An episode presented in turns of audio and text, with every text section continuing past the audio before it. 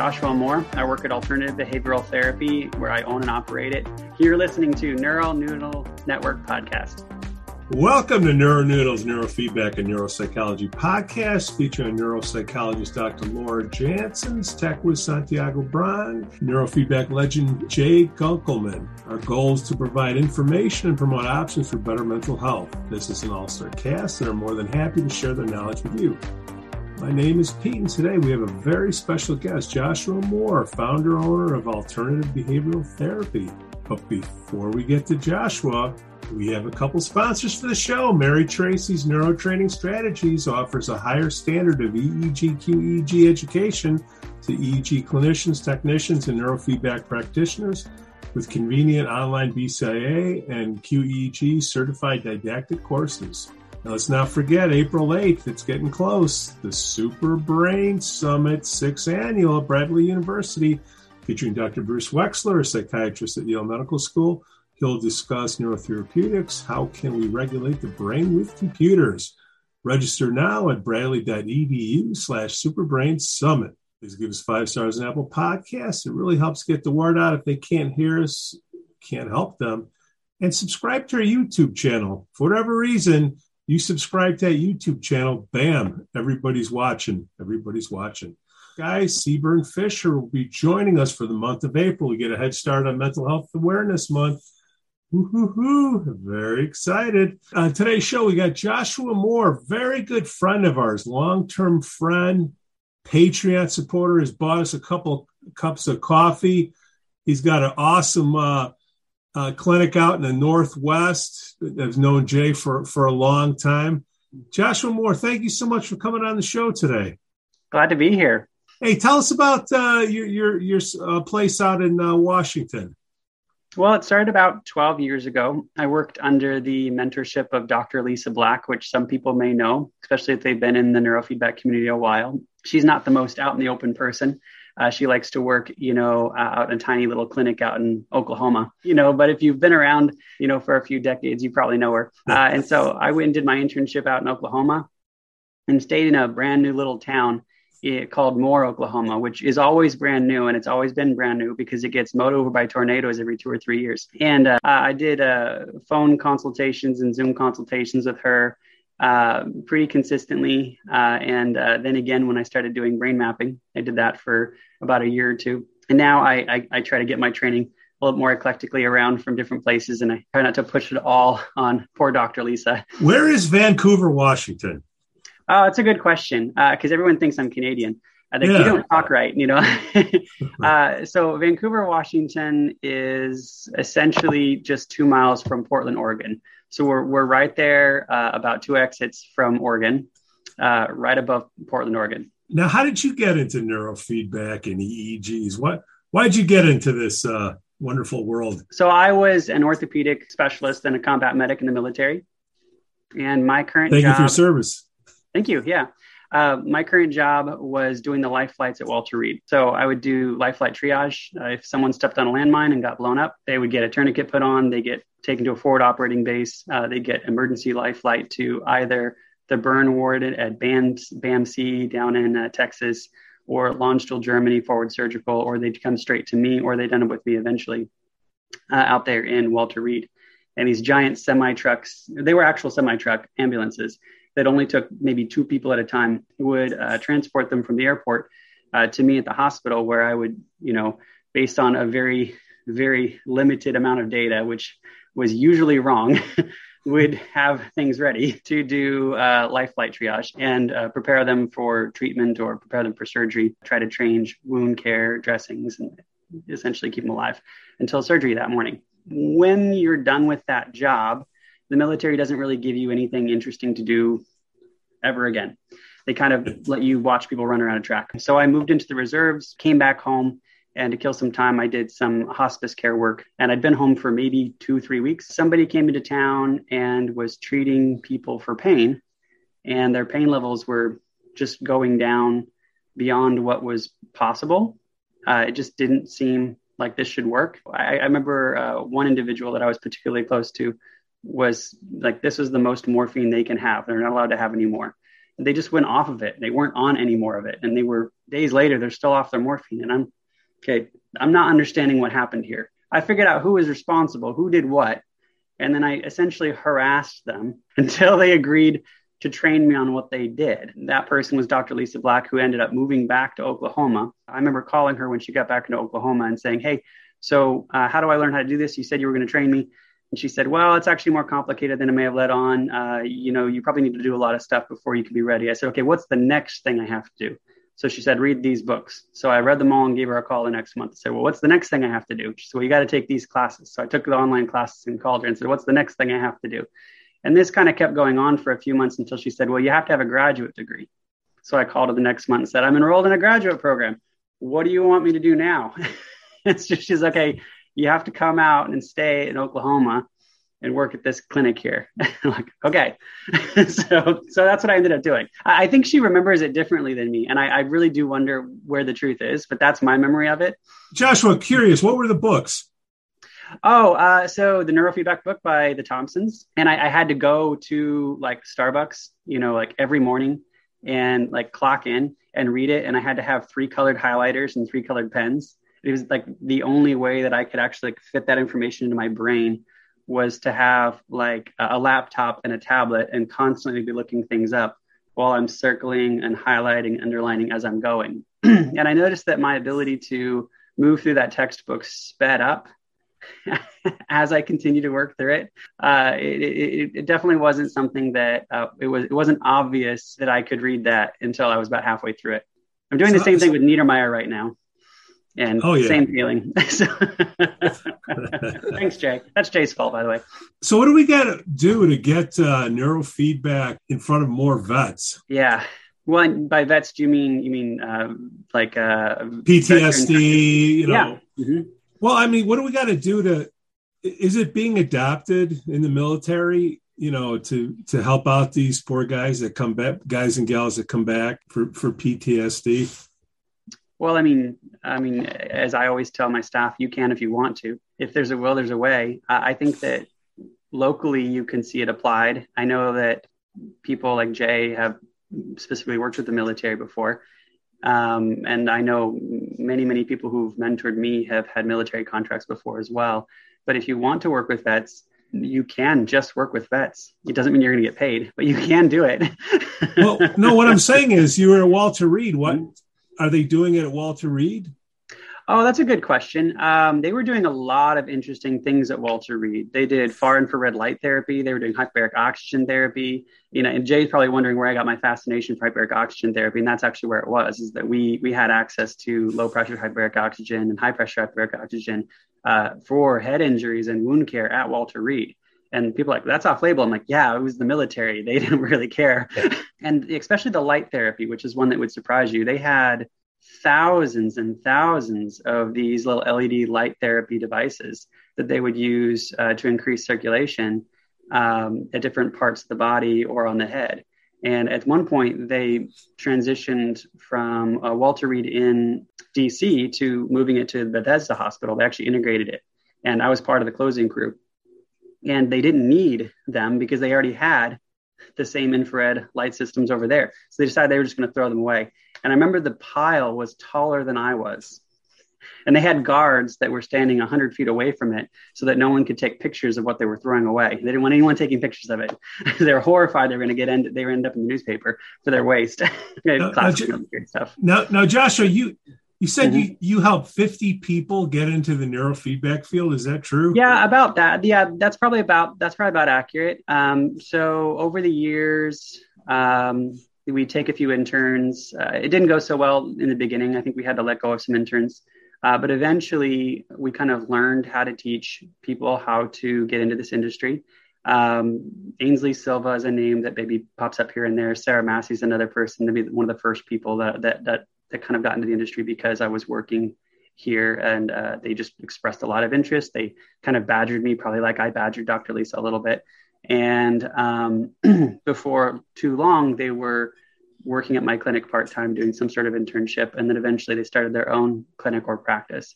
After, um, after a few success stories, maybe 10 years ago or eight years ago, we started having staff more regularly.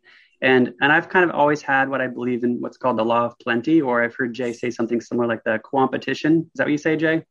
Competition, yes. Yeah, I've always said the law of plenty. Uh, you know, and I've always believed, you know, there's there's 250 registered massage therapists in our tiny little town. Uh, you know, um, how much bigger of a scope do we have than them? And we should be fine um, we can we can we can stand to have a little bit of competition as long as we're all doing a good job. And so our fixation shouldn't be on whether or not there's competition. Our fixation should be whether or not our competition is doing a good job or not.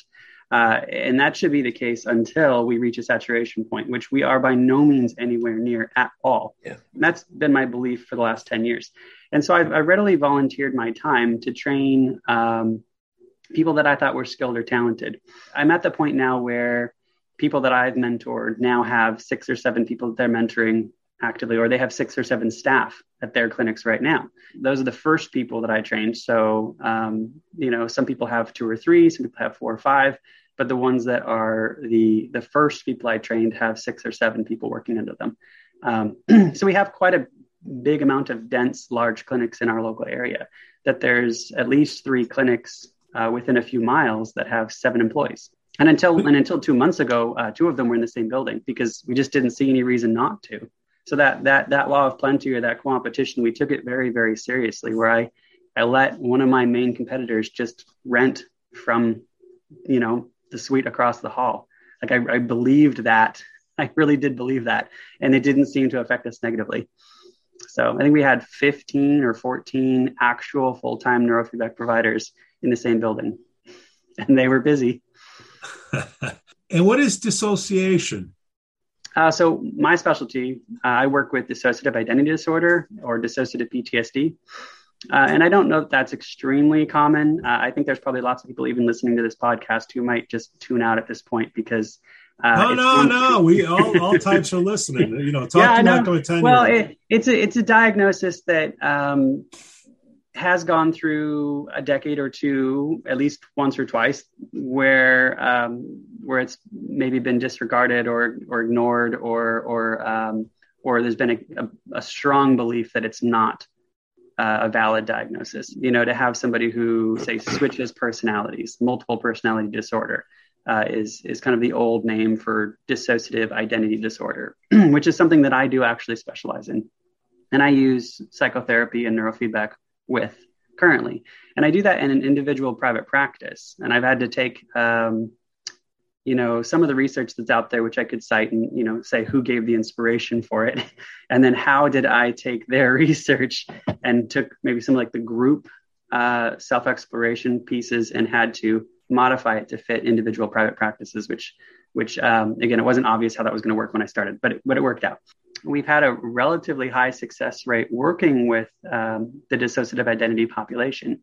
Um, you know, we, we find that somewhere around, you know, 80, 90% of them have success within a relatively short period of time getting normalized DES or dissociative evaluation scale um, normalized, you know, essentially presenting as one person again and and so, that's done through you know a, a, couple different types of not neurofeedback. For, for the moms and dads out there what what are the mm-hmm. symptoms? Of did yeah. Well i mean there's there's probably um, depends on uh, i think you could think of there's as two types. I think some people describe it as having did nos which might be someone who I, I have voices in my head that talk about what i'm doing or criticize what i'm doing. And um, and they're very distinct and they're very separate from myself. And this process uh, is very distressing. And um, I also have very fractured memories. And if I take this test, which we like to give our patients called the dissociative evaluation scale, they'll score really, really high on this particular test. And, and, and, the test itself, I refer to as a psychoeducational test because taking the test helps you see where you're dissociative because you might not know that you're dissociative. You, this is the only experience you've ever had. You are you, you know? Um, but when you take the test, you start to realize like, oh, are, are, are, some of these things not normal? Like, do people not talk to themselves when they're alone out loud? Um, no, no, they don't. Um, that's that's something that, that that might mean something, you know, especially if you put it in, you know, together with you know 15 other things, you know, that are also a little bit not quite normal. It amounts to getting a score on this test that goes down at the end of treatment. But if you have, uh, say, the DID NOS individuals or people who probably had trauma a little bit later in life, like six or seven, and usually they're experiencing some pretty substantial trauma like sexual abuse. That's not it's not exclusive to that, but it, typically it's something pretty substantial. And there's uh, something that a child's brain couldn't handle, like an adult problem that was just so big that this child's brain couldn't handle. And so the only thing that they could do is just kind of move past it and move forward, and um, as if as if as if it didn't happen. But in doing so, they kind of fracture themselves and leave parts of themselves kind of uh, separated uh, from the part that moves forward, and they end up with kind of a fractured identity, and they don't know how to put that back together later uh, because it causes too much increased arousal. And they can't manage that arousal without neurofeedback and without some sort of hypnagogic training like alpha theta. What, what's showing up? What's showing up on the EEG? Like what area oh, of the brain? That's a, that's a really, really, really good question. Uh, and I, I have, I have wanted so, so, so, so badly to do a 19 channel assessment, but um, there is not been the ability to get the consent to do that. I have seen some like anecdotal studies and things like that. Oh, that, that when they're switching personalities for the parts for, for patients who have DID uh, uh, that actually switch parts, that there's some delta bursts that occur. Um, I've heard people claim that there's a different brain map for each part. I'm not sure I buy that, but I've not I've not been able to do a full CAP evaluation uh, because I'm very, very self conscious about doing things for my own curiosity's sake. I was waiting for Jay to pop in. Yeah, I'm, I mean, me too. Come on, Jay. Tell us more, Jay. I don't know that that um, your tracking uh, uh, DID goes back to Brownback and Mason, mm-hmm. um, uh, but yeah. Uh, they they were the ones who were in the neurofeedback field first, really looking at uh, dissociative identity disorder related yeah. features. Mm-hmm. Um, uh, their work was interesting, mm-hmm. but it wasn't really picked up within the neurofeedback world as a as as a as a common protocol. Um, mm-hmm. as the, there are some people that hate the term protocol because it suggests that there for this disorder there's this treatment, and mm-hmm. uh, it isn't a one to one. There's not a distinct specific treatment for it because it has to be matched to the individual. Uh, PTSD that leads to uh, dissociation is not mm-hmm. uncommon. Uh, right. Fight, flight is what everybody hears about. You know, uh, your your cortisol goes up and you're ready to fight, uh, or or or flee. Yeah. But if you can't fight and you can't flee, the next step for the nervous system is fight, flight, freeze. Mm-hmm.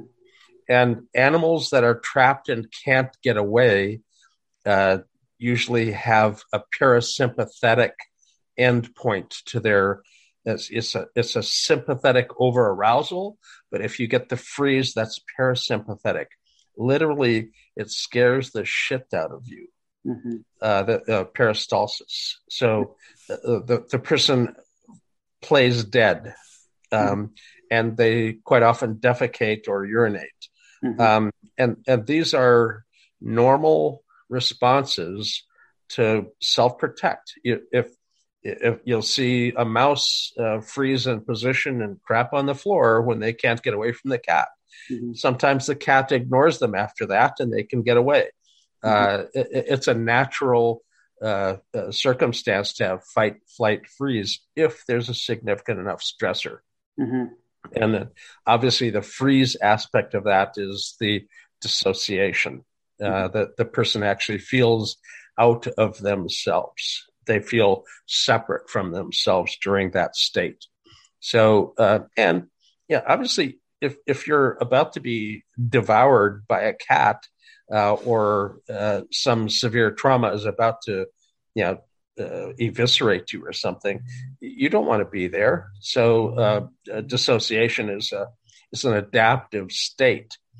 Uh, it's not when you would pick if you're thinking of fighting or fleeing, but if you can't do either of those, it's your other alternative.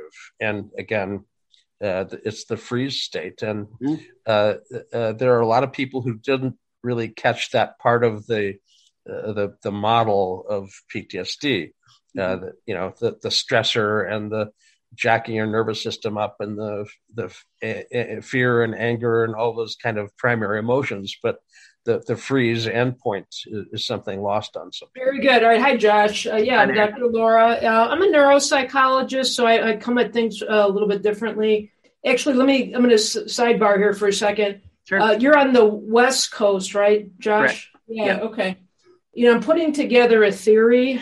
Mm-hmm. Um, the the folks on the coast seem a little bit more open to um, neurofeedback. That that's a theory, and you guys can uh, you know jump in. And I would agree. Yeah, there wasn't, comments. there wasn't yeah. much of it in my town, which I was like perplexed by because even I thought, oh man, there's probably tons of it in my hometown. Once I learned of it, you know, because because yeah. that's my belief about the Northwest.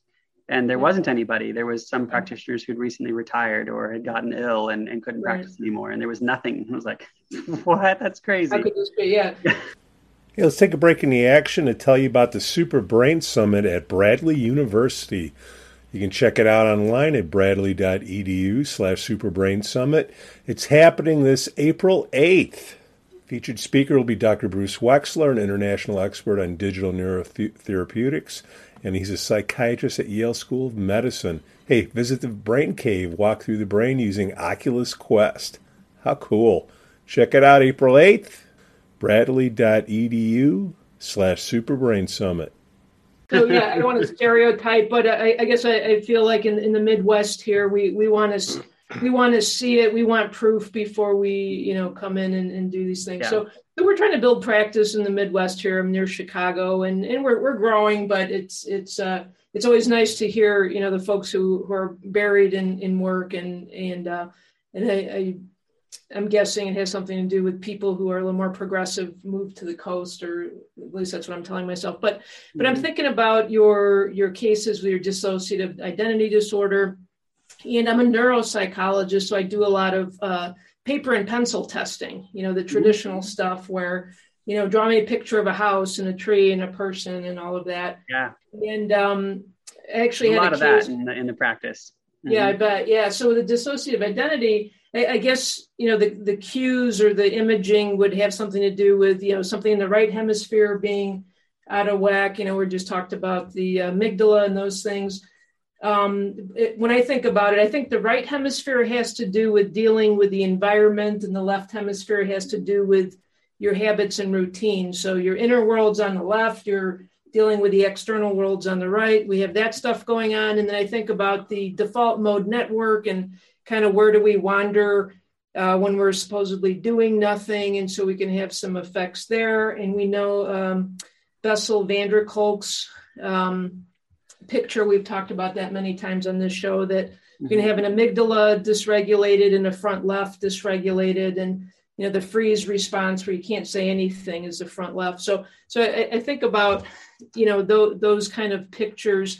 Um, we've had a case recently of a schizophrenic who had an insula um, disturbance in the right side. So mm-hmm. the part of the brain that has to do with who am I, what am I, uh, am I, you know, related to myself? Am I related to you? It, um, and so it's interesting. Uh, I don't know if you guys have, you know, done any specific drawings, but w- when I've um, had people who've, who've kind of been disconnected from themselves, that their their drawings they you know for example they'd have no faces like mm-hmm. i don't exist kind of thing.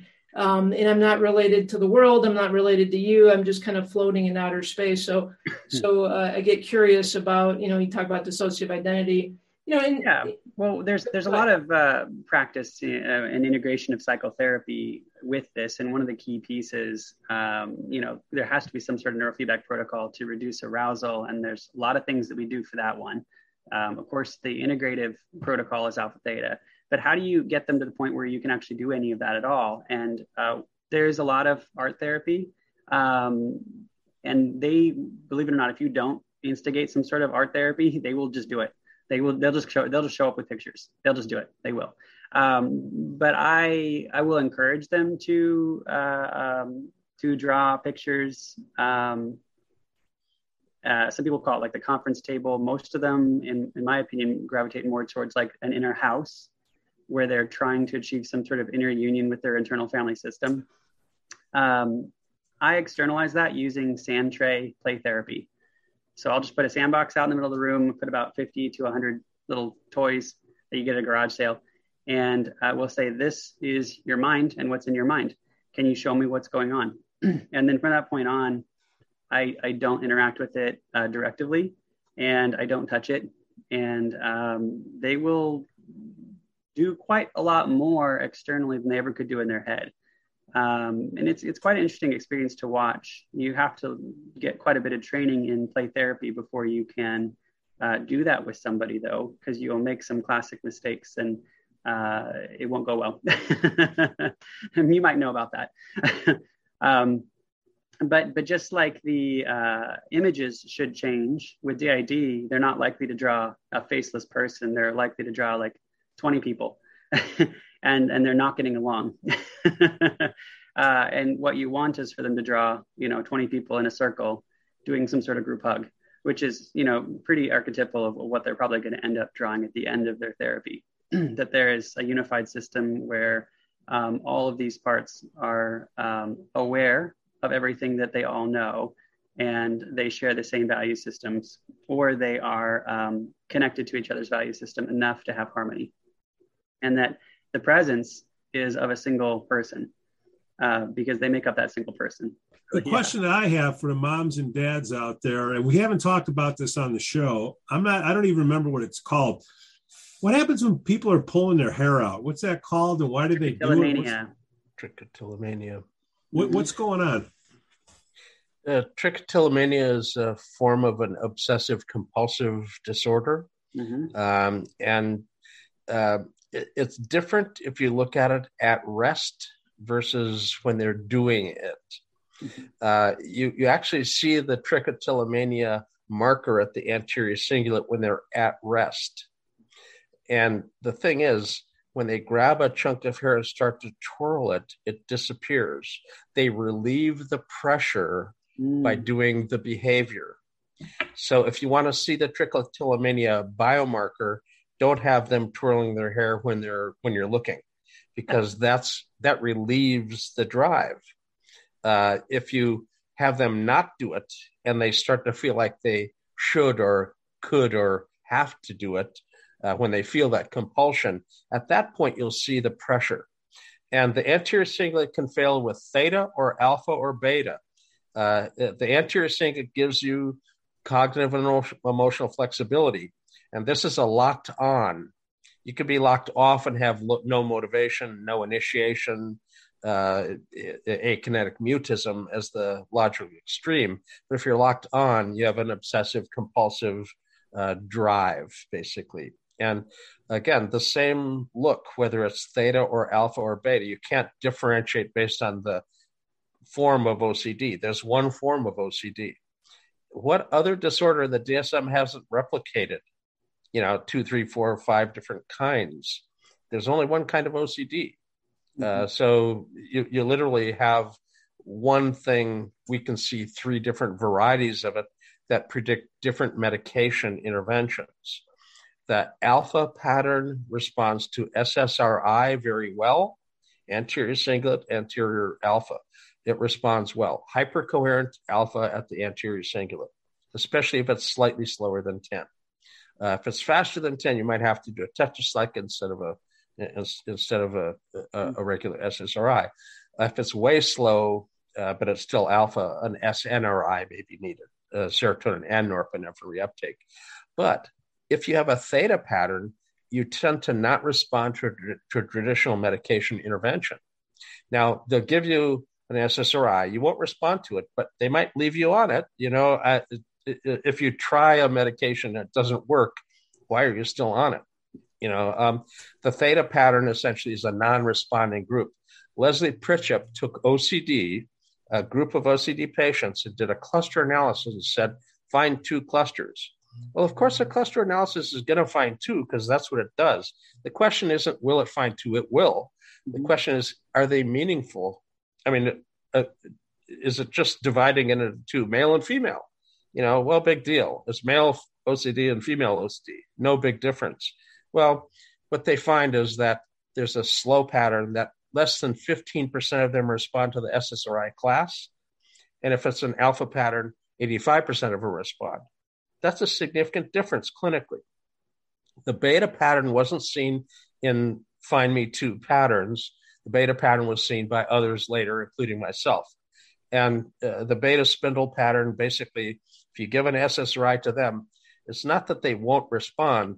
They'll respond, but they're not going to respond the way you want them to. This is they'll they'll melt down. They'll have a anxiety attack and over arousal, you know, in on spades. Mm-hmm. So it, it, it's just way way way wrong medication class. Mm-hmm. Uh, if you have beta spindles, you may respond to an antipsychotic if you don't have transients. But if you have a transient, you have to have an anticonvulsant. Uh, if it's just beta spindles, you may respond to a channel blocker. Clonidine has been uh, popularized by Bessel van der Kolk group uh, to deal with uh, PTSD with beta spindles. Um, uh, it works with the OCD beta spindle pattern as well. So uh, the EEG will identify the problem and where it is, and it will also tell you what medication classes will work with it. And obviously, uh, OCD ends up being the drive mechanism for the trichotillomania. I didn't know that it went away when they twirled their hair until somebody who doesn't do QEEG, which is sit there, don't do anything, eyes open, eyes closed, resting state. Um, but uh, uh Hassan Nassif in in uh, New York uh, was doing a recording, mm. and uh, the the patient grabbed some hair and started to twirl it, and the theta went away at the anterior cingulate. And uh, that observation basically was enough for us to end up looking at it, and we got that same replication. Mm. The the obsessive compulsive behavior, the the compulsion to do it when it actually when you actually you do it, uh, it relieves the pressure uh, to to do something. Uh, nowadays, uh, uh, if you have an alpha or a theta pattern at the anterior cingulate, they can point a big magnet at that. It has to have the right kind of coil. A double cone coil or an H coil can shoot a deep enough pulse to actually get to the cingulate. And uh, treating people that have OCD with TMS tends to work well. It, it's not a permanent fix necessarily, but uh, getting any kind of a fix at all with OCD is, is quite a task. And um, you say uh, not permanent. Does that mean that the uh, uh the symptoms come back? Um, yeah, uh, uh, you're you're gonna um, you're gonna have success, but it won't sustain itself long term. wow. And it's basically the same kind of thing they see with TMS with with depression. Um, uh, yeah, combining it with other therapies may end up maintaining the the benefit better. But if you just rely on the TMS alone, you get a, a temporary relief, but it's a relief. And you know, if you get a relief, whew, I got a relief. You know, uh, uh, better than no relief. Uh, but it, it, again, it, it's it requires the right technology, and those aren't inexpensive toys. Mm-hmm. Uh, TMS are the the least expensive. You can probably walk out the door with one. It's about a hundred thousand, and the more common uh, big name brands are two hundred fifty or so. So it's it's not cheap, and as such, the therapy is not um, not inexpensive therapy either. It's very uh, very pricey, and insurance may cover it for depression.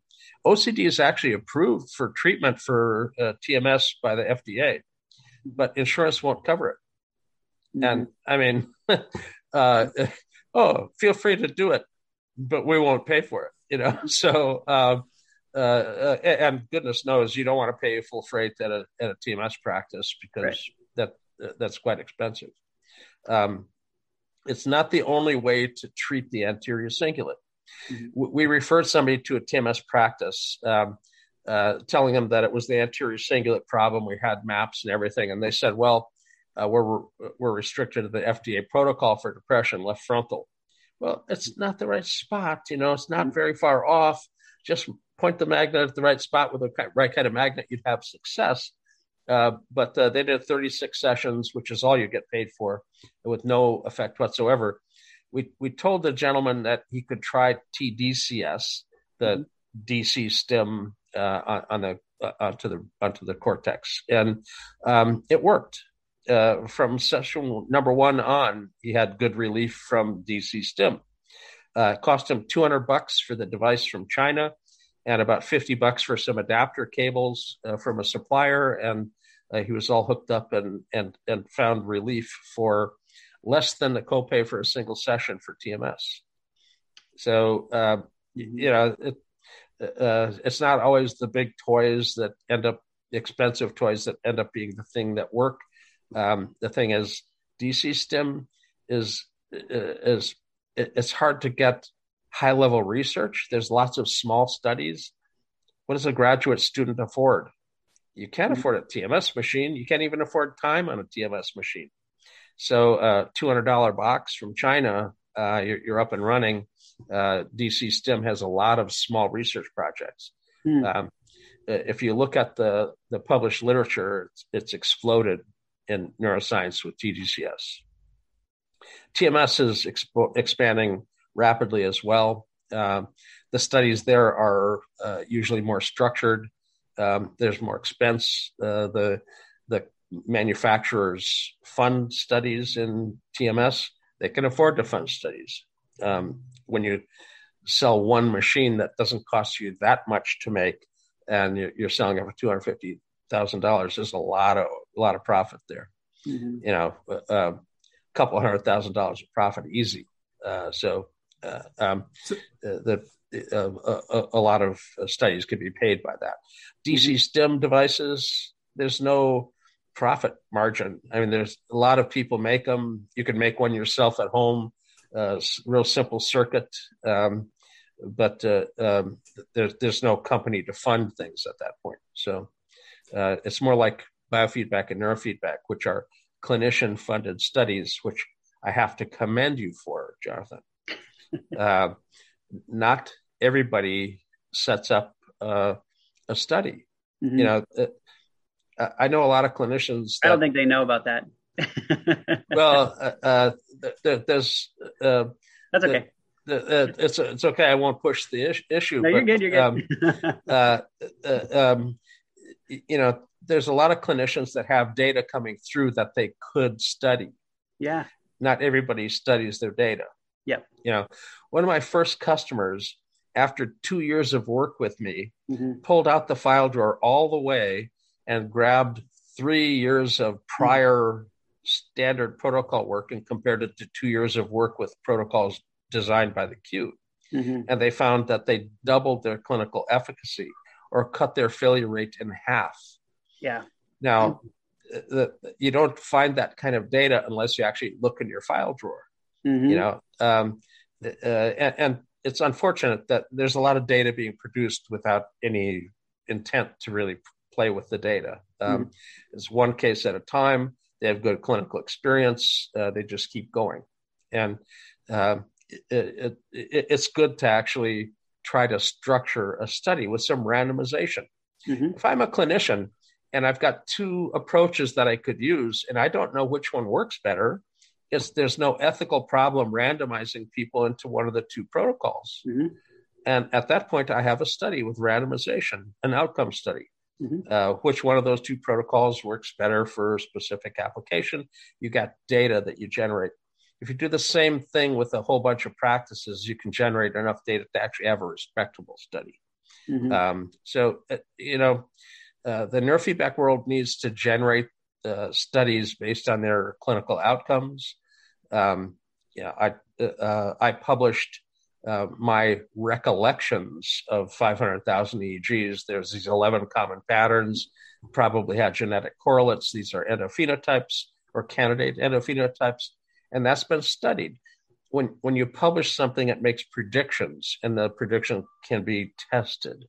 So uh, uh, it, it's it's time for us to uh, uh, you know take off the boxing glove and quit fighting with the rest of the field, and join with them and pool your data together to actually get some good outcome studies that would get people in Chicago to have enough faith in the field. You know, so. Mm-hmm. Uh, uh, our, our, our field is unfortunately still competitive minded in a lot of ways, and I think it's to our own detriment.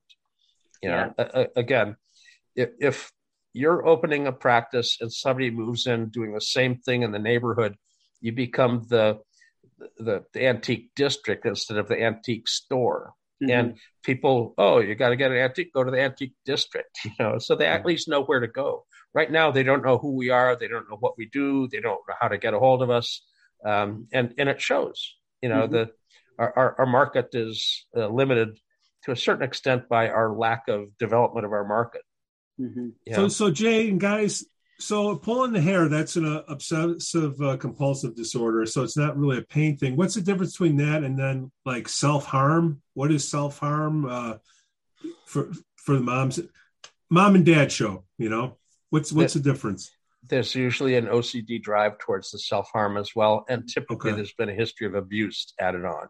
You can have OCD with no history of any problem. It's just a, a an inherited trait. Um, uh, uh you're you're going to be obsessive compulsive. Uh, but if you have uh, usually early life abuse of some sort, uh, self harm ends up being a very common uh, finding. Um, it, it, there's undoubtedly deep psychiatric stuff going into this that that drive the self harm. Um, uh, I, I, I don't look at that part of uh, the world. Uh, I, am not a psychoanalyst. I'm an EEG analyst, mm-hmm. and uh, the the people who do the self harm end up having the same OCD type drive that that the uh, uh, that the trichotillomania person will have, but they usually also have the rest of the PTSD biomarkers, not just the OCD biomarker at the at the frontal midline. Uh, they'll have the right t- uh, temporoparietal junction, which is mm-hmm. the ability to perceive emotion properly in others and in yourself, um, and uh, uh also quite commonly because of the uh, uh, PTSD, they'll have a, a, jumpy nervous system. You know, if, if somebody's had trauma and you come up behind them and startle them, they will jump up and grab onto the chandelier like you see in the cartoons. You know, they're they're jumpy. And what happens is if your amygdala is really charged up full of emotion, it changes your thalamic gating. Your thalamus has a normal speed. It gets vision from your eye to the back of your head in about 100 milliseconds. Well, if your um, amygdala is charged up with emotion, it gets there early and it gets there big. It's a jumpy nervous system. You have a a, a large response to sensory inputs. So you have sensitivities. And you, you see that uh, uh, basically in the back of the head, you don't see the amygdala, but you see the jumpy nervous system. Uh, they'll have visual hypervigilance, and you see lambda waves in the back of the head, uh, larger and more common than would be usually seen.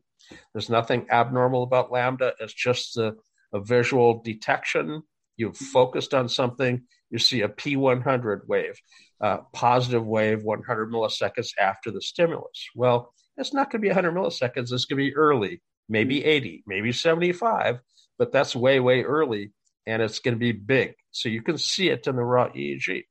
So repetitive lambda is a biomarker for PTSD. And if the person's got PTSD to the point of self harm cutting, uh, you're going to end up seeing usually hypervigilance and the PTSD biomarker and the obsessive compulsive drive. I, I, would also add if you're discussing this, you know, with like our the parents that might be watching uh, self harm, like cutting or scraping or burning or anything like that, associated more with like the neck, chest, genitals, thighs, or back, are more commonly associated with intent to kill themselves than other types of self harm. Um, like and and if someone is doing something for attention, it's totally valid to give them attention and you know scream for help is still a cry for help go give them help uh, but yeah. um, but the the injuring on their neck chest genitals thighs and back uh, can be seen as something that requires like immediate uh, serious help yeah. and, and possible institution. Uh, you need supervision for that one. You're, you're talking also about kind of the addictive uh, systems. Um, so the anterior cingulate, like Jay mentioned, and uh, your pain conditions and OCD kind of go hand in hand. And then I think we're also talking about a cerebellar uh, system as well, where cerebellum in the back of the head uh, regulates the rate, rhythm, and force of how you respond to something. And uh, I, I talk to actually a lot of teenagers who are self harming, and and they'll say stuff like they um, they'll cut so that they feel something, and so you know they don't uh, get pleasure in the the, the uh, typical way. They'll they'll kick off their endorphins by uh, cutting to feel the pain, which you know gives them a little boost of dopamine and and a little um, kind of an addictive uh, piece to it. So um, so there, there's tons of things going on when you know talking about the self harm, right? And there's there's categories where people are intending to kill themselves. People are trying to feel something. People get a little high, so to speak, from from doing the cutting behavior. Um, there is certainly abuse in the histories, and and uh, maybe I'm not digging far enough, but I, I, also can, you know, talk to a lot of kids, and they're typically teenage girls, and there's certainly boys who do it. But I, I have talked to a number of teenage girls who uh, there there doesn't seem to be um, a lot of trauma in the past, kind of thing.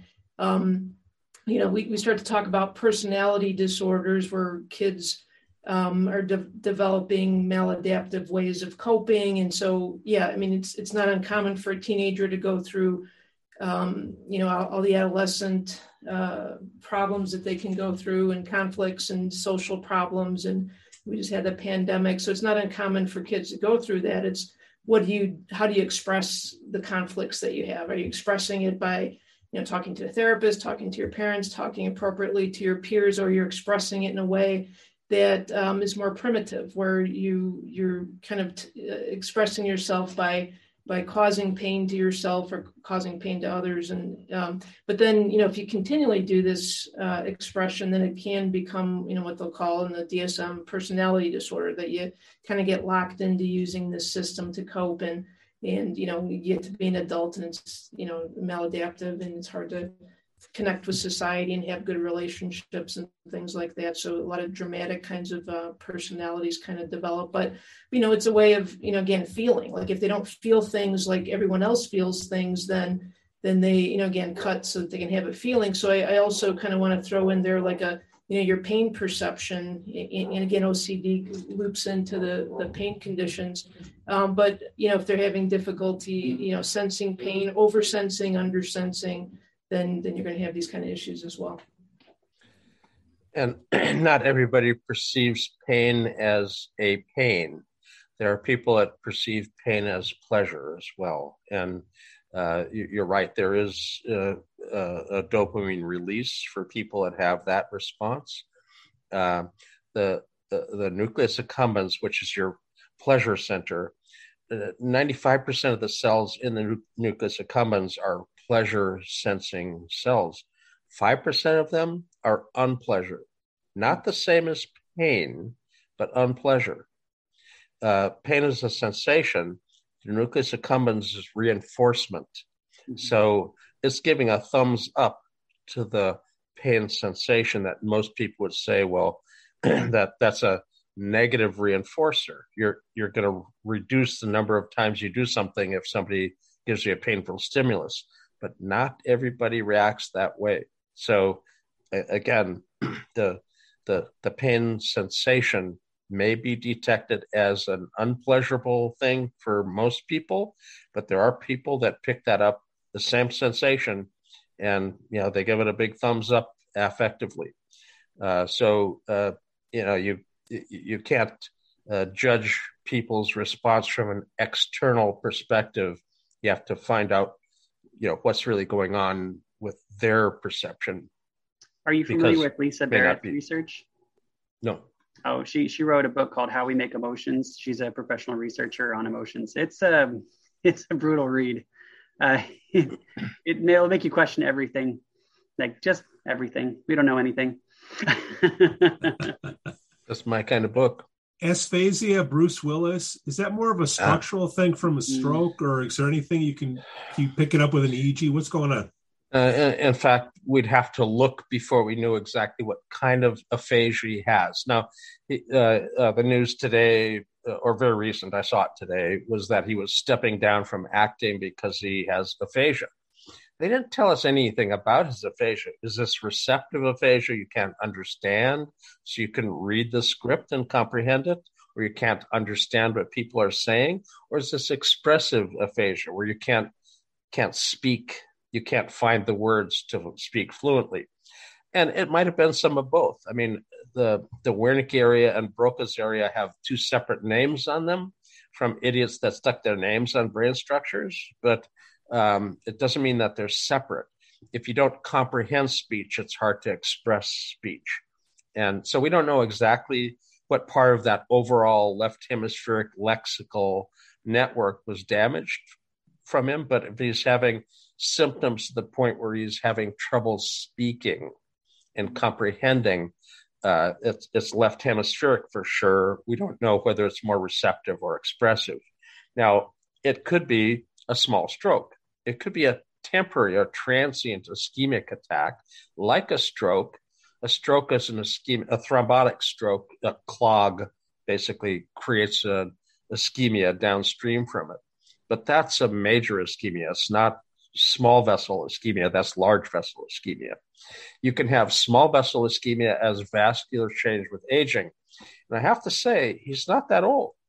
Uh, he's 67. I'm 72, for God's sakes. You know, if it if it's normal for you to have that at 67, I'm I I, I just stand in that line. I'm sorry, you know, but um, uh, it, it, it it's entirely possible for it to be small vessel ischemia that kind of crept up on his skill set. Um, it may be large vessel. He may have had a stroke. Uh, if you have a stroke and you recover from it, you don't necessarily recover 100% of your function. You can recover generally, but you may slowly have attrition. Um, I don't know exactly what his case is, uh, but uh, undoubtedly he's lost functional connectivity where it's needed. And we don't know what node of his networks were damaged, but there's probably damage somewhere in his network. If we had his EEG data, if it was a stroke, we would see delta in that area, as well as alpha deviations that might be slow alpha. But if it's ischemic, it's a slow edge of alpha. Uh, uh, ischemic cerebrovascular change is seen as slowing of the alpha rhythmicity in that thalamocortical column area. So if your alpha is normally 8 to 12, and you look in the left frontotemporal area where language, you know, comprehension the, the comprehension is back here, but word finding and verbal fluency. If that spot has alpha at six, seven, eight, nine, ten instead of ten, instead of eight to twelve, the slow edge of alpha up there is the reflection of that ischemia. And uh, critical care medicine uh, declares QEEG to be perfectly good at detecting and tracking ischemia. So if you see it, you can treat it. If you can treat it, you can track it. So QEEG is fully accepted in critical care medicine as a appropriate method for detecting and tracking uh, uh, detecting the problem and tracking the treatment's effectiveness. So, um, you know, it, it, I, wish we could see what's going on with him because we we we might be able to put him back on his feet uh, so he could continue acting. If it's a stroke, less likely. Uh, than if it's simply ischemia. But even strokes can have major recovery if you focus on it. So, um, and you know th- that's setting aside whether he's a good actor or what he acts in, uh, whether you're into Die Hard with a Vengeance or whatever the various movies he's had. Um, yeah, it, uh, it, it, may not uh, it, may not be the same as same as uh, uh, allowing Stephen Hawking to continue to speak or something. You know, mm-hmm. um, uh, the unfortunately what he speaks is different than his ability to speak, and we could give him the ability back, but it doesn't make him a better actor. So. Jo- Joshua Moore, owner of Alternative Behavioral Therapy, thank you so much for coming on the show. Thanks for having me. Hey, what's the best way for uh, people out in Vancouver, Washington, to find out more about your biz? Uh, we have a website, neurofeedbackcare.com. Um, you know, I can be reached there, uh, office at altbeh therapy.com. Yeah. Look for, look for your logo at the end of the show. Sure. Absolutely. yep. And I, I should say that I, I do appreciate this podcast. The reason why I'm a Patreon supporter would be, you know, information like what Jay shared about uh, which findings in the cingulate, you know, reflect, you know, uh, which which med outcomes. um, you know, I would pay somebody a lot of money to teach me that over a much longer period of time. Uh, and I'm going to go back and rewatch this episode and take notes. Uh, you know, I knew half of that, but some of that was like, okay, I didn't know that part. I got to go back and rewatch this. You know. well, you'll get an early copy of this, Joshua. Absolutely, a supporter. We thank you all for listening to NeuroNoodles Neurofeedback and Neuropsychology podcast. We'd like to thank our Patreon business supporters and our show sponsors. Mary Tracy's Neurotraining Strategies offers a higher standard of EEG, QEEG education to EEG clinicians, technicians, and neurofeedback practitioners with convenient online BCIA and QEEG certified didactic courses. Register now at eegstrategies.com slash course hyphen neuro. And then next week, I think, isn't it, Dr. Laura, the sixth annual Super Brain Summit, April 8th at Bradley University, featuring Dr. Bruce Wexler, psychiatrist at Yale Medical School. He'll discuss neurotherapeutics, how can we regulate the brain with computers. Register now at bradley.edu slash superbrain summit. Tell them Jay sent you. Do you have an idea for a topic or guest? Please email Pete at neuronoodle.com or leave a voicemail with the link in the podcast notes. Please give us five stars on Apple Podcasts and please subscribe to our YouTube channel. Let's get those numbers up. Hey, if you really like us, you can always buy us a coffee on Patreon slash Neuronoodle. We love our Patreon peeps, don't we, Jay? Absolutely. You know, there's different levels of supporter I hear uh, from supporters that get mentioned on the show, uh, people that have little little banners underneath, and so forth. So uh, uh go to the Patreon site and see what level of support you might want to you know sign up for we have different ways of turning you upside down and shaking out your pockets. Thanks for listening. Cue the music.